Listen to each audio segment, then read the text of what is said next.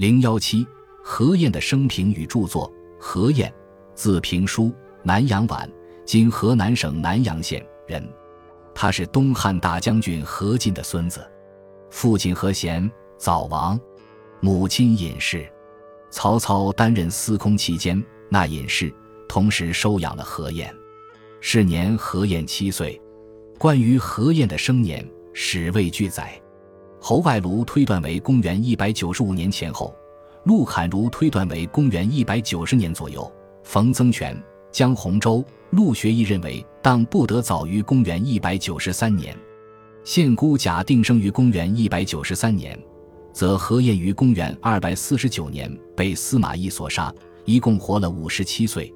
何晏的一生大致可以分为三个阶段。建安年间，跟随曹操与曹氏兄弟一起生活为第一阶段；曹丕、曹睿执政的黄初、太和年间为第二阶段；齐王方正式年间为第三阶段。何晏与曹丕、曹植的年岁相差无几。曹丕生于一百八十七年，大约比何晏大七岁；曹植生于一百九十二年，仅大何晏一岁。何晏小时虽然名讳若神，甚为曹操所喜爱。并见宠如公子，但他与曹氏兄弟相处并不是很融洽的，特别是为曹丕所憎恶。《史说新语·素会》说：“何晏七岁，名讳若神，魏武其爱之。因晏在宫内，欲以为子。晏乃画地令方，自处其中。人问其故，答曰：‘何氏之鲁也？’魏武知之，即遣还。”《太平御览》三百八十五引何晏别传曰：晏小时养魏公，七八岁便会心大悟，终无余志，莫不归意之。魏武帝读兵书，有所未解，时以问晏。晏分散所疑，无不兵事。有三百九十三引何晏别传曰：晏小时，武帝雅其之，欲以为子，每携将游官，命与诸子长幼相次。晏微觉，于是坐则专席，止则独立。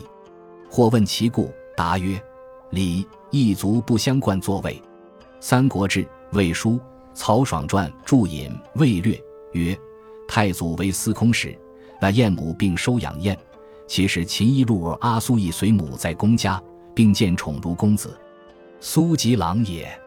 苏性谨慎，而燕无所顾惮，服侍拟于太子，故文帝特增之。”每不呼其姓字，常谓之为甲子。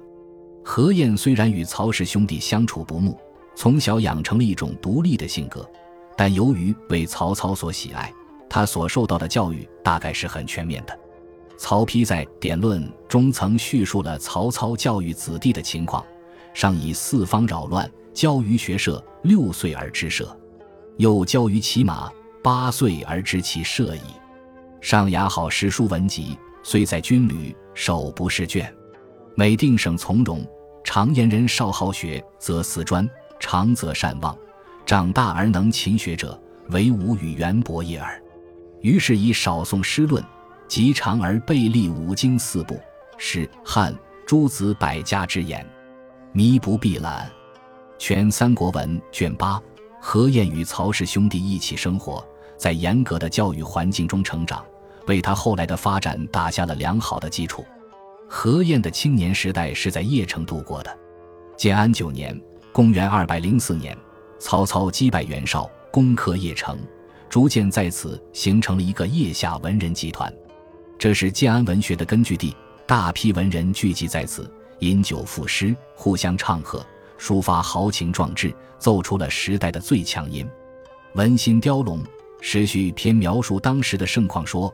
魏武以项王之尊，雅爱诗章；文帝以父君之重，妙善辞赋；陈思以公子之豪，下笔琳琅，并体貌英逸，故俊才云蒸。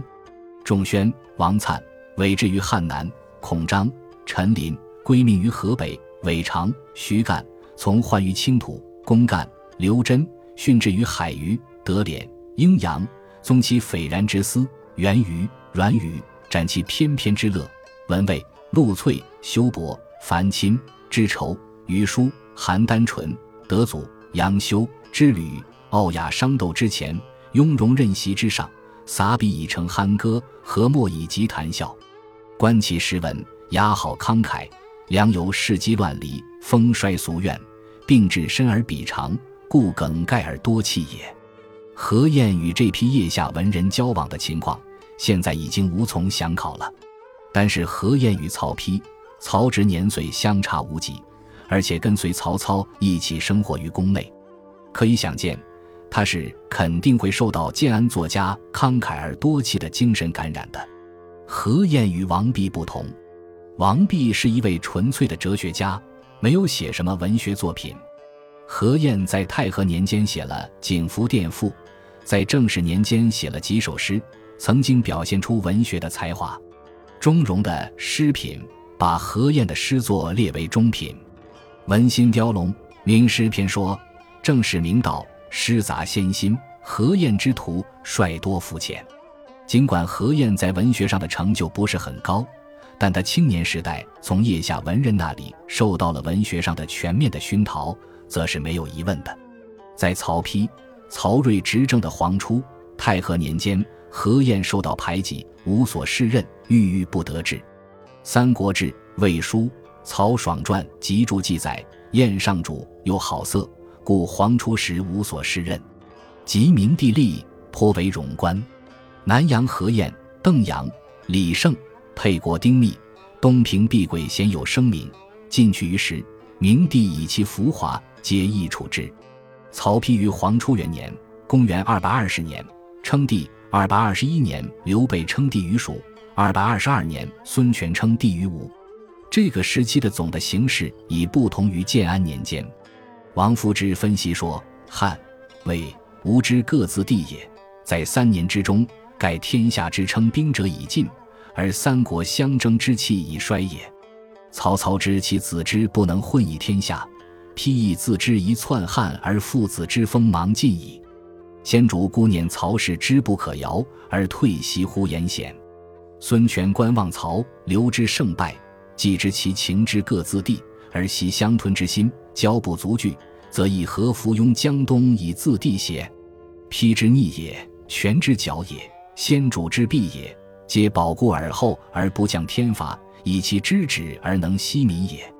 读通鉴论卷十，在这个时期，三国鼎立形成了一种力量的军事，各国都应调整自己的战略目标，从外部的军事争夺转移到内政的建设上来，休养生息，理顺关系，以巩固局部地区的统一。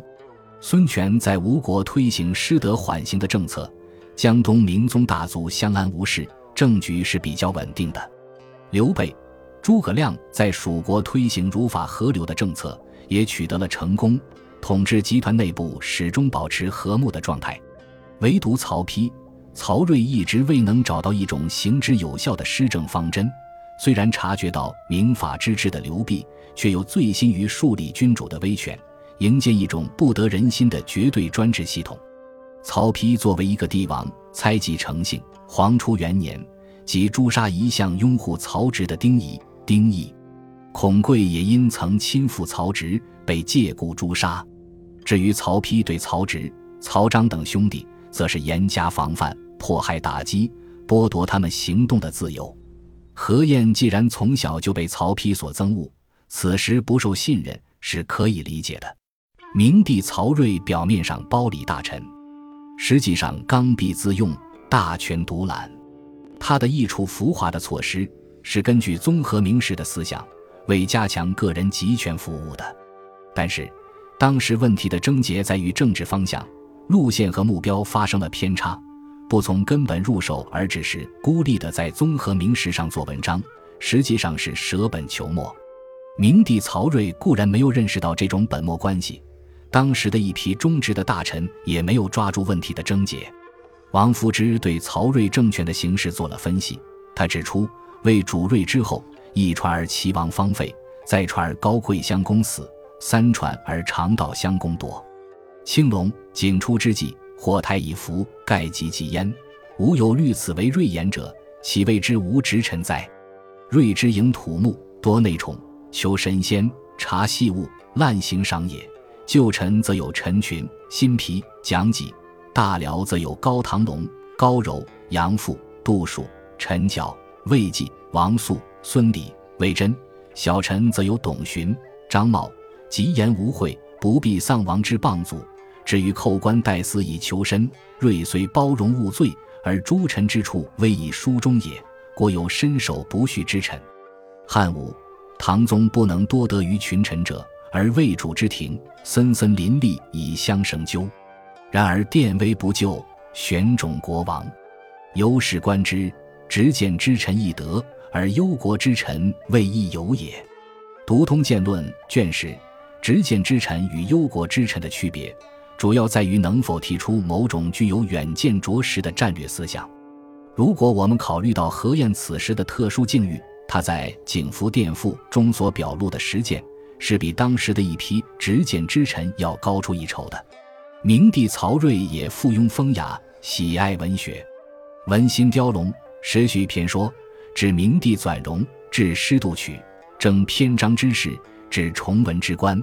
何晏、刘邵群才迭相照耀。何晏此时虽然被曹睿议处为冗官，在政治上没有地位，但是作为篇章之士被曹睿搜罗，用来歌功颂德，粉饰太平。太和六年。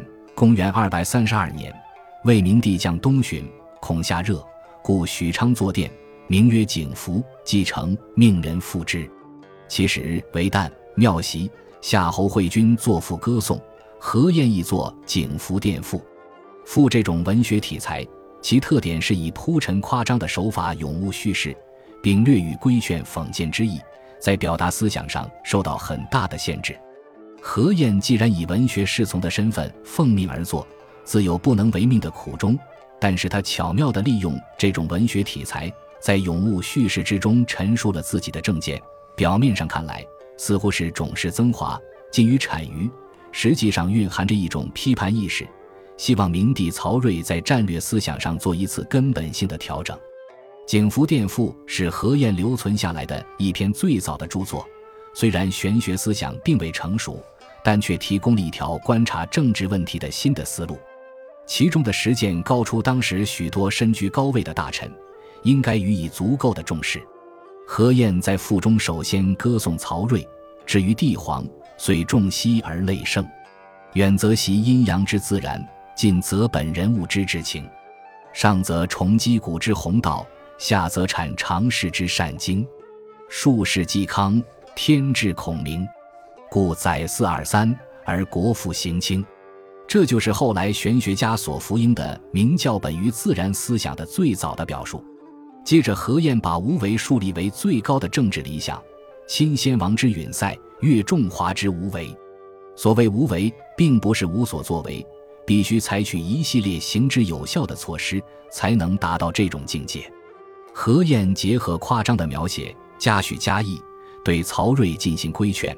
故将广志，必先多闻，多闻多杂，多杂选真，不选焉在？在乎责人。